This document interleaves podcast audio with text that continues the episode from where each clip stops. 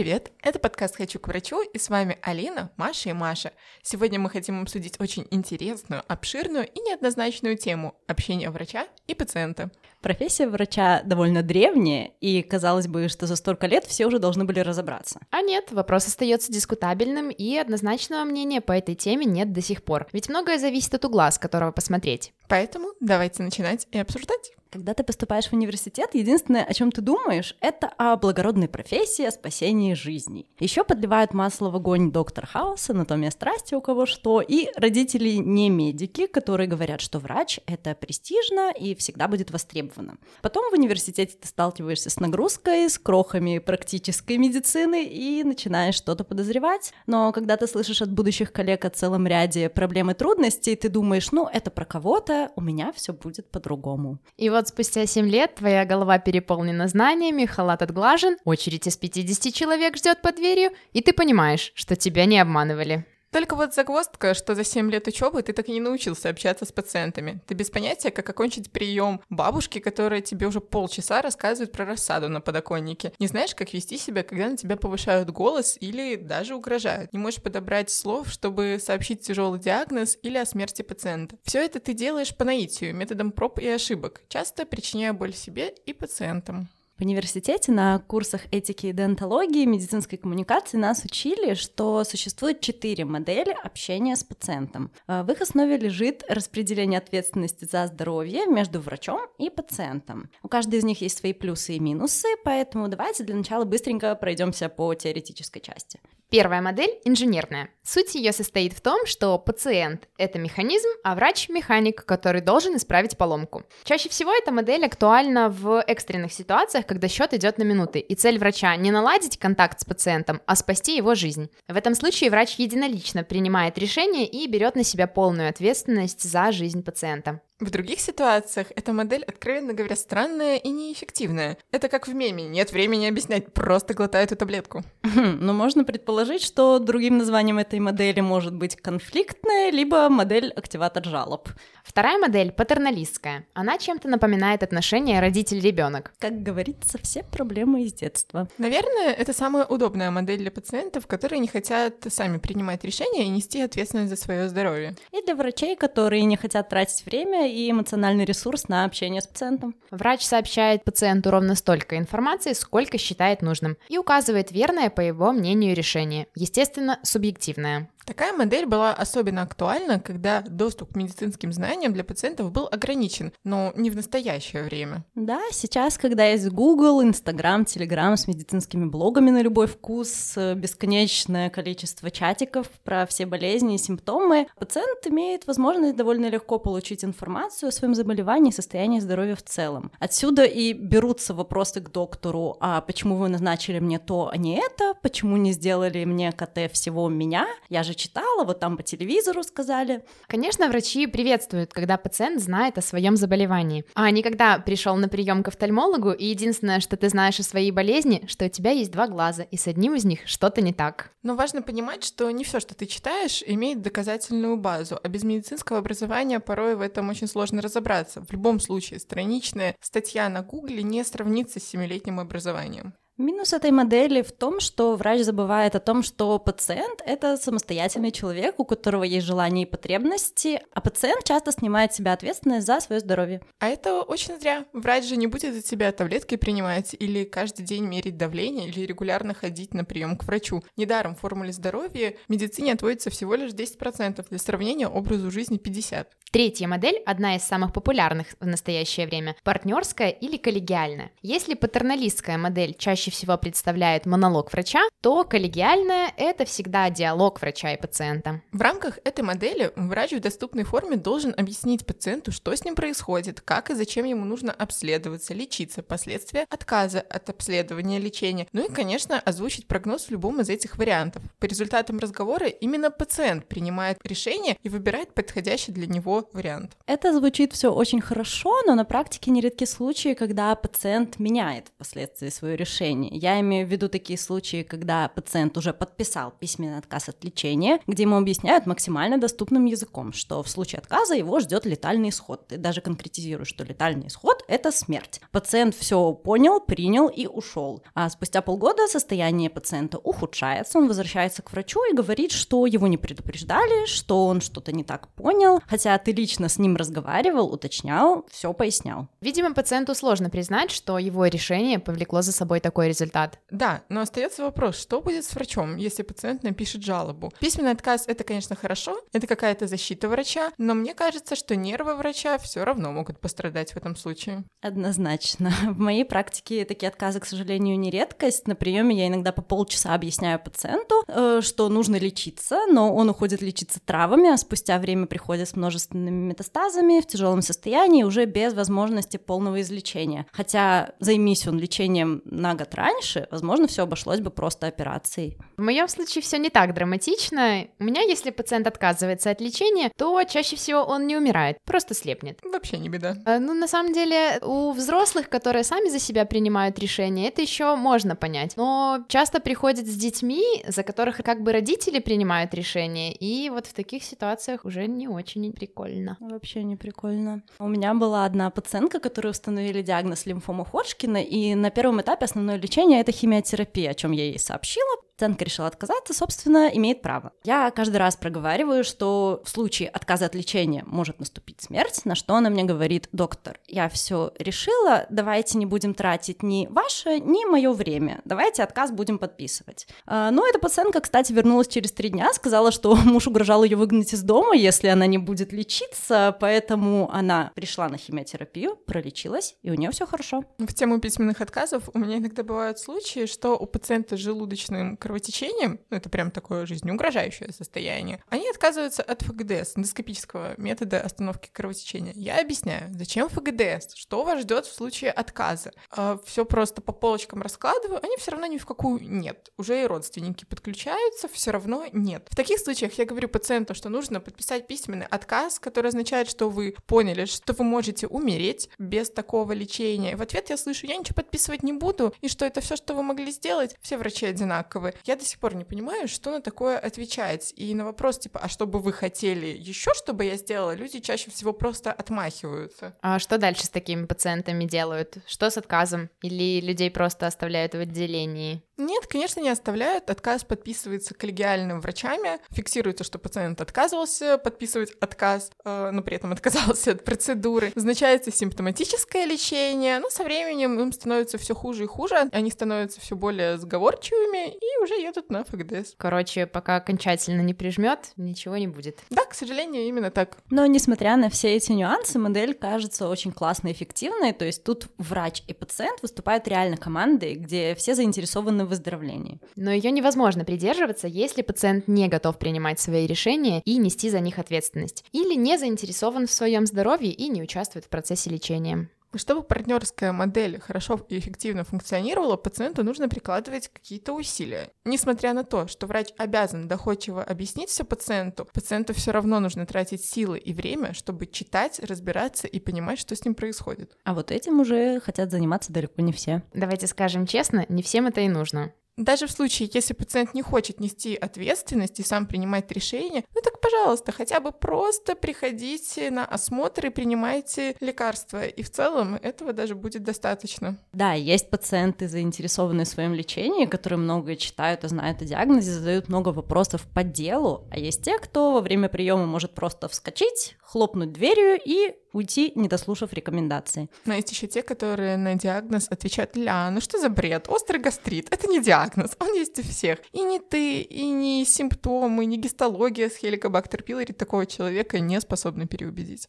А еще бывают ситуации, когда э, на вопрос, какие лекарства вы принимаете или какие хронические заболевания есть у вас, ты слышишь, откуда мне знать, я же не врач. Э, забавно то, что именно такие пациенты хотят общаться на равных в плане знаний, участвовать в выборе тактики лечения, и они обычно громче всех возмущаются, если что-то идет в разрез с их представлениями об идеальном лечении. Я такого не понимаю. Ну серьезно, как мы можем быть на равных в плане знаний? Мы учились 7 лет, а ты 7 минут читал статью на гугле или советовался с соседкой. Мы разные. Это как с сантехником. Ты же ему не советуешь, как там что закрутить. Если бы мы были на равных, то я бы сама себе все краны поменяла. Ох, сантехником. Я один раз попыталась там что-то покрутить. Короче, я разобрала пол душа, а потом просто не смогла его собрать.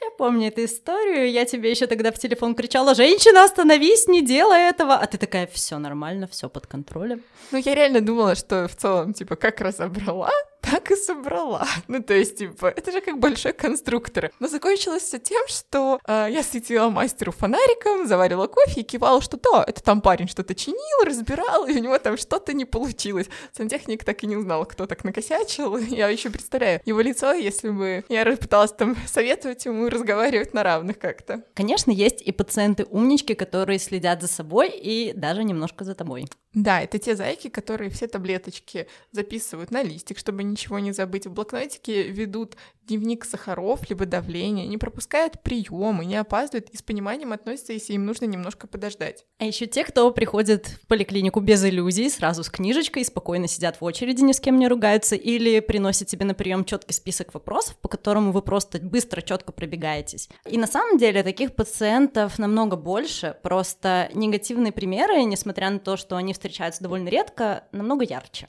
И есть еще четвертая модель общения – контрактная. Тут четко прописаны права и обязанности врача и пациента. Они обозначены в контракте и подразумевают взаимовыгодные отношения с полным разделением ответственности. Тут пациент и врач скорее как бизнес-партнеры, ничего личного. У врача должно быть осознание свободы выбора пациента и его автономности. У пациента понимание того, что не для каждого рутинного вмешательства нужно участие самого пациента, а, и что он тоже несет ответственность за свое здоровье не меньшей мере, чем сам доктор. Такая модель подразумевает защищенность и врача, и пациента. Конечно, обсуждать модели, их плюсы и минусы — это все очень хорошо. Система системы, но в первую очередь важно воспитание человека, как пациента, так и врача. И это касается, конечно, не только медицинской сферы, а всех сфер жизни. А раньше, еще лет 30 назад, наиболее популярной была патерналистская модель общения врача и пациента. Врача воспринимали как некое светило, которое даст тебе ответы на все вопросы. Да, насколько мы знаем, в советское время врач был эталоном, символом, каким-то волшебным образом в белом халате. К медикам относились с трепетом, уважением, и никто даже не думал ставить под сомнение то, что говорит доктор. Понятное дело, что были разные врачи и разные пациенты. Были и грубость, и хамство с обеих сторон, скорее всего, но все же этот некоторый символизм, он был как сдерживающим фактором. Да, сейчас врач — это винтик системы, какая-то социальная функция в белом халате. Он должен всем и все. Это очень хорошо просматривается на нашем с вами примере, и когда пациент к тебе обращается однократно, и когда он у тебя наблюдается длительно приемнике, когда пациент поступает экстренно, когда он напуган, растерян, у него не хватает сил держать еще и социальную маску. Поэтому я вижу людей истинными, такими, какие они есть. И бывает очень неприятно с ними общаться, когда они всем видом пытаются тебе показать, что они сюда пришли за КТ, к примеру, и без своей цели не уйдут. И получат они ее любой ценой. А ты со своим неправильным мнением можешь идти гулять. Когда тебя видят первый и последний раз, ну, иногда пациентам так кажется, Ничего не стоит нахамить или грубо себя вести, ведь ты не врач и тем более не человек, ты просто средство по достижению цели. А потом это неловкость и смущение при повторной встрече. О да, ты просто жиза. А, обожаю видеть э, лица пациентов, которые сперва проходят комиссию, в процессе могут тебе там где-то нахамить, прикрикнуть или угрожать даже, а думают, что больше мы никогда не встретимся, а потом у них что-то случается с глазами, и на прием они приходят ко мне же. Или еще круче, когда они они приходят в оптику и такие, ой, доктор, здравствуйте. Да, мы много обсуждали это. На самом деле, когда ты в поликлинике длительно ведешь одного пациента, у тебя, во-первых, есть возможность получше его узнать и наладить с ним контакт, а во-вторых, сам пациент понимает, что наиболее продуктивным будет избегать в общении с тобой каких-то ссор и конфликтов, и хамству здесь не место. Но люди бывают разные, благо воспитанных, вежливых пациентов гораздо больше. Мы с вами когда-то публиковали пост «Мы тоже люди». В нем мы пытались напомнить всем, что врач такой же человек, как и пациент, со своими проблемами, болезнями, усталостью и планами. Эта тема отозвалась многим врачам и пациентам, и нам приятно, что вы принимаете активное участие в ее обсуждении, пусть даже не в комментариях, а в личных сообщениях. В этом посте мы пытались донести, что врач — это не подушка для битья. Мы понимаем, что когда пациент узнает новую для себя информацию, чаще всего, конечно, неприятную, то есть либо свой диагноз, либо диагноз близкого человека, он напуган, шокирован самой болезнью, неопределенностью, очередями и многим другим. И наша работа отчасти заключается в том, чтобы поддержать пациента в этот тяжелый момент и помочь ему принять новость. В то же время у врача есть своя жизнь, свои проблемы, только нет права показать себя человеком, а не специалистом. И если он, допустим, отстранится, погрузится в себя и будет просто выполнять прописанную работу, то есть вероятность получить клеймо холодного, неэмпатичного и отстраненного доктора. Есть теория, что все врачи доказательной медицины, они плюс-минус одинаковые. И пациент выбирает доктора именно по общению. То есть, если во время приема ты чем-то расстроен, болен или просто безумно устал и не сумел удержать социальную маску, то есть вероятность, что тебя запишут в категорию так себе докторов. Да, обычно так и происходит, но как ты, будучи не в ресурсе, не в потоке, как это сейчас модно говорить, сможешь делиться этим ресурсом с пациентом? Мне кажется, никак. И где и как брать этот ресурс загадочный, если от похода на работу становится все хуже и хуже? Ох, выгорание, оно самое. Вечная тема на самом деле, но дамы, нас уносит в другую степь. Возвращаемся. Врачи понимают, что пациентам тяжело, когда они сталкиваются с новыми для них проблемами, и врачи готовы выслушать и слезы, и какой-то гнев, негативную реакцию, но когда это переходит на личное оскорбление, почему считается, что врач должен все стерпеть, если это его работа? То, что человек болен, не дает ему никакого права вести себя по-хамски. Ну и то, что ты устал, это тоже не повод хамить пациенту, разве нет? Ну вот реально, любой из врачей, да хотя бы нас с вами взять, когда-нибудь да резко отвечал пациенту. И готова поспорить, что в некоторых случаях это было абсолютно необоснованно. За нас могу сказать, что чаще всего сказывается усталость. Когда ты один, тебе надо принять 40 плюс пациентов, при этом у тебя еще куча документации, тебе нужно выслушать какой-то негатив от пациентов, что-нибудь от начальства, при этом ты не успел поесть, попить, элементарно выйти в туалет, а еще в этот день пришла та самая зарплата, зарплата, и дома есть какие-то вопросы, потому что по закону подлости все происходит в один момент. Но в любом случае согласна, что это не повод для грубости. Я еще хотела добавить, что мы в прошлом выпуске обсуждали, что пациенты заведомо негативно настроены к медицине. Стереотипы, предыдущий неприятный опыт. Но у врачей ведь то же самое. Когда ты один на один общаешься с пациентом, и ты начинаешь чувствовать, что на тебя давят, повышают голос, биология предполагает только два варианта. Либо бей, либо беги. Убежать с работы ты не можешь. Поэтому появляется эта резкость и грубость. Просто это одна из форм защиты.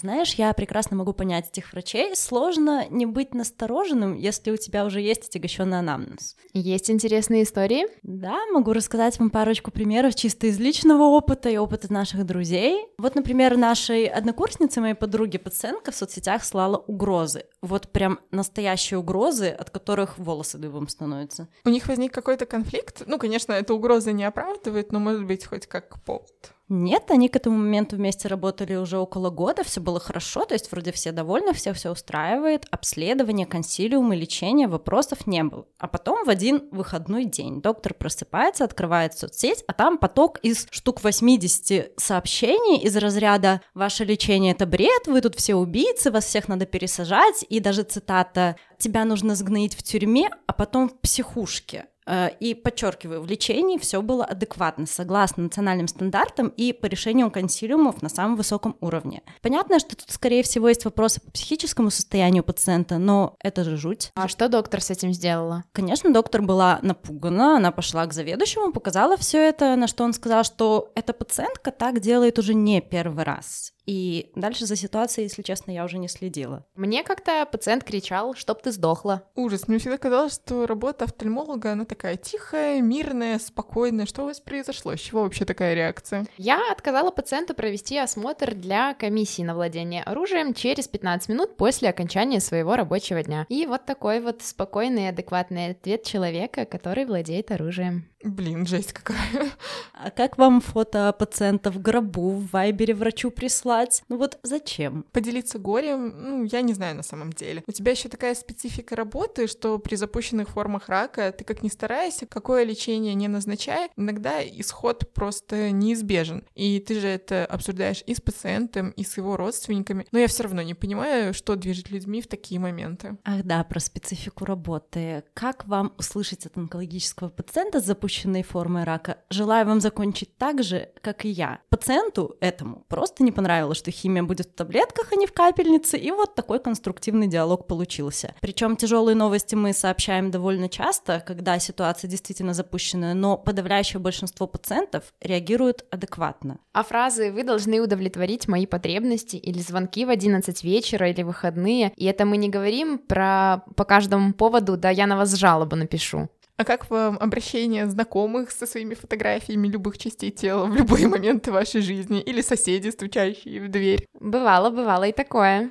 О, а помните историю, как нашей беременной однокурсницы на приеме пациент перед выходом из кабинета сказал, что в прошлый раз вы были худее, просто ляпнул дверью и ушел после этого. Гуру бестактности. А еще помните девушку-доктора, которая сама родом из Азербайджана, пациент на ровном месте на приеме спросил, а вас хачей тут не обижают? Реально так и спросил?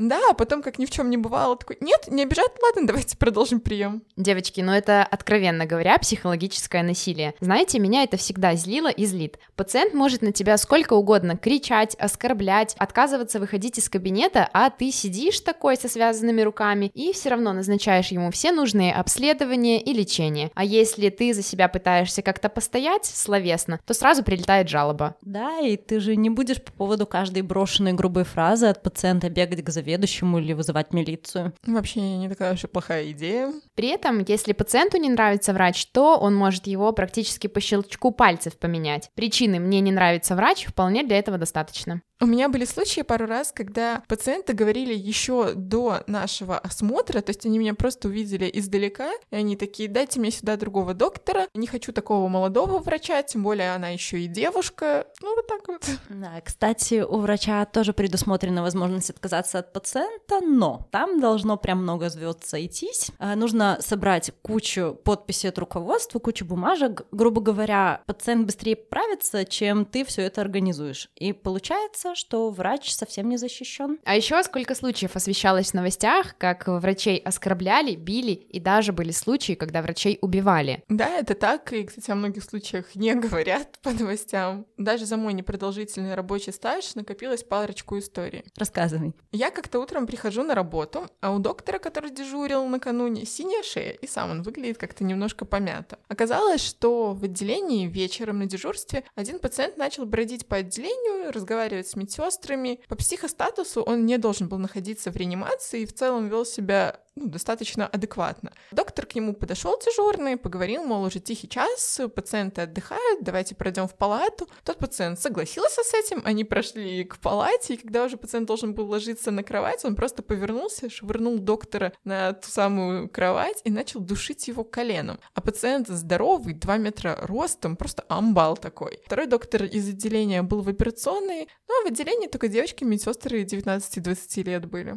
Ого, и что делали? Что делали? Девочки в панике начали звонить э, докторам в реанимацию, там были парни, они подлетели, своими волшебными таблеточками отрубили пациента, вот, ну и все, и забрали себе в отделение. У меня просто нет слов. И пациенту за это ничего не было? Кроме пары доз седативного нет, ничего не было. Он потом еще такой, ой, доктор, извините, неловко как-то получилось, я не хотел. Молодец, конечно, что извинился, но до конца его выписки по одному мы к нему даже не подходили. А еще была история, когда пациент переводился в другую больницу и ждал перевозку, но ему надоело ждать, и он просто залез в первую попавшуюся машину скорой помощи, которая ехала, естественно, в другое место. А на просьбу выйти он отказывался в грубой форме, требовал, чтобы его везли именно на выбранной машине, потому что сколько можно ждать. Определял, ну, ну, минут 20 на тот момент. По итогу его все же вывели из машины, но на меня он орал дура чахоточная, очкастая. А еще жене такой, иди побей ее. Только, ну, понимаете, что это было все матом, громко на весь приемник. Короче, прекрасное завершение рабочего дня. А еще... Алина Марина, хватит, все страшно, вырубай. Да нет, я быстренько. Как-то в ординаторскую в приемнике, где врачи обычно печатают осмотры, зашел пациент в наркотическом опьянении и просто сел на пол, подперев спиной дверь, чтобы она не открывалась, соответственно, отрезав меня от всего мира. В приемном отделении охрана есть вообще? Да, есть охранник, но вы понимаете, что они не могут разорваться на всю больницу, потому что больница — это огромное здание с множеством корпусов, и, как мне кажется, в самых вот экстраординарных случаях просто вызывают наряд милиции в больницу. Вот серьезно, я никогда не видела и не слышала, чтобы врач вел себя так по отношению к пациентам. Я тут хотела поговорить про съемки на телефон или запись на диктофон, но, честно говоря, после таких историй это кажется весьма безобидным. Пусть лучше записывают, чем убивают, да? Ну и все познается в сравнении. Зато у меня вот такого не было, у меня вот никто пока что тьфу-тьфу-тьфу не записывал. Но тема очень интересная. Вас записывал кто-нибудь когда-нибудь? Это почему? Во время конфликта все происходило? Это же вообще вроде незаконно, нет, разве? Да, незаконно, и в моем случае нет, никакого конфликта не было. Пациент ко мне пришел в первый раз на прием и давай такой записывать. Естественно, не предупреждая, я так боковым зрением вижу, что записывает. А, объяснил он это тем, что раньше у него уже были конфликты с врачами. Во время нашего разговора он мне пару раз говорил, я тут был до вас у другого врача, не хотите ли послушать, что она мне сказала? Нет, спасибо, не хотим. Не хотим. А, меня тоже один раз записывали, предупредили, но легче от этого не стало. А еще, девочки, визиты. Вы вот не ходите, а для меня это тема наболевшая. Насколько врач защищен? То и в каком состоянии ждет его до последнего остается сюрпризом. Я на визитах была только на практике после четвертого курса, с врачом ходили вместе, и у меня осталось очень неприятное впечатление, и я очень рада, что у меня нет визитов. У меня тоже мало приятных впечатлений от визитов. Но ты на них ходишь. Выбора нет. Получается так, что у врача помимо прописанных должностных обязанностей есть еще какие-то эфемерные, не прописанные, меняющиеся от пациента к пациенту обязанности, за несоблюдение которых тоже можно получить. В любом случае, и врачам, и пациентам нужно учиться общению, терпению. Нужно уважать друг друга и не забывать, что у нас общая цель — обретение здоровья. С вами был подкаст «Хочу к врачу». Подписывайтесь, делитесь своими историями у нас в Инстаграм.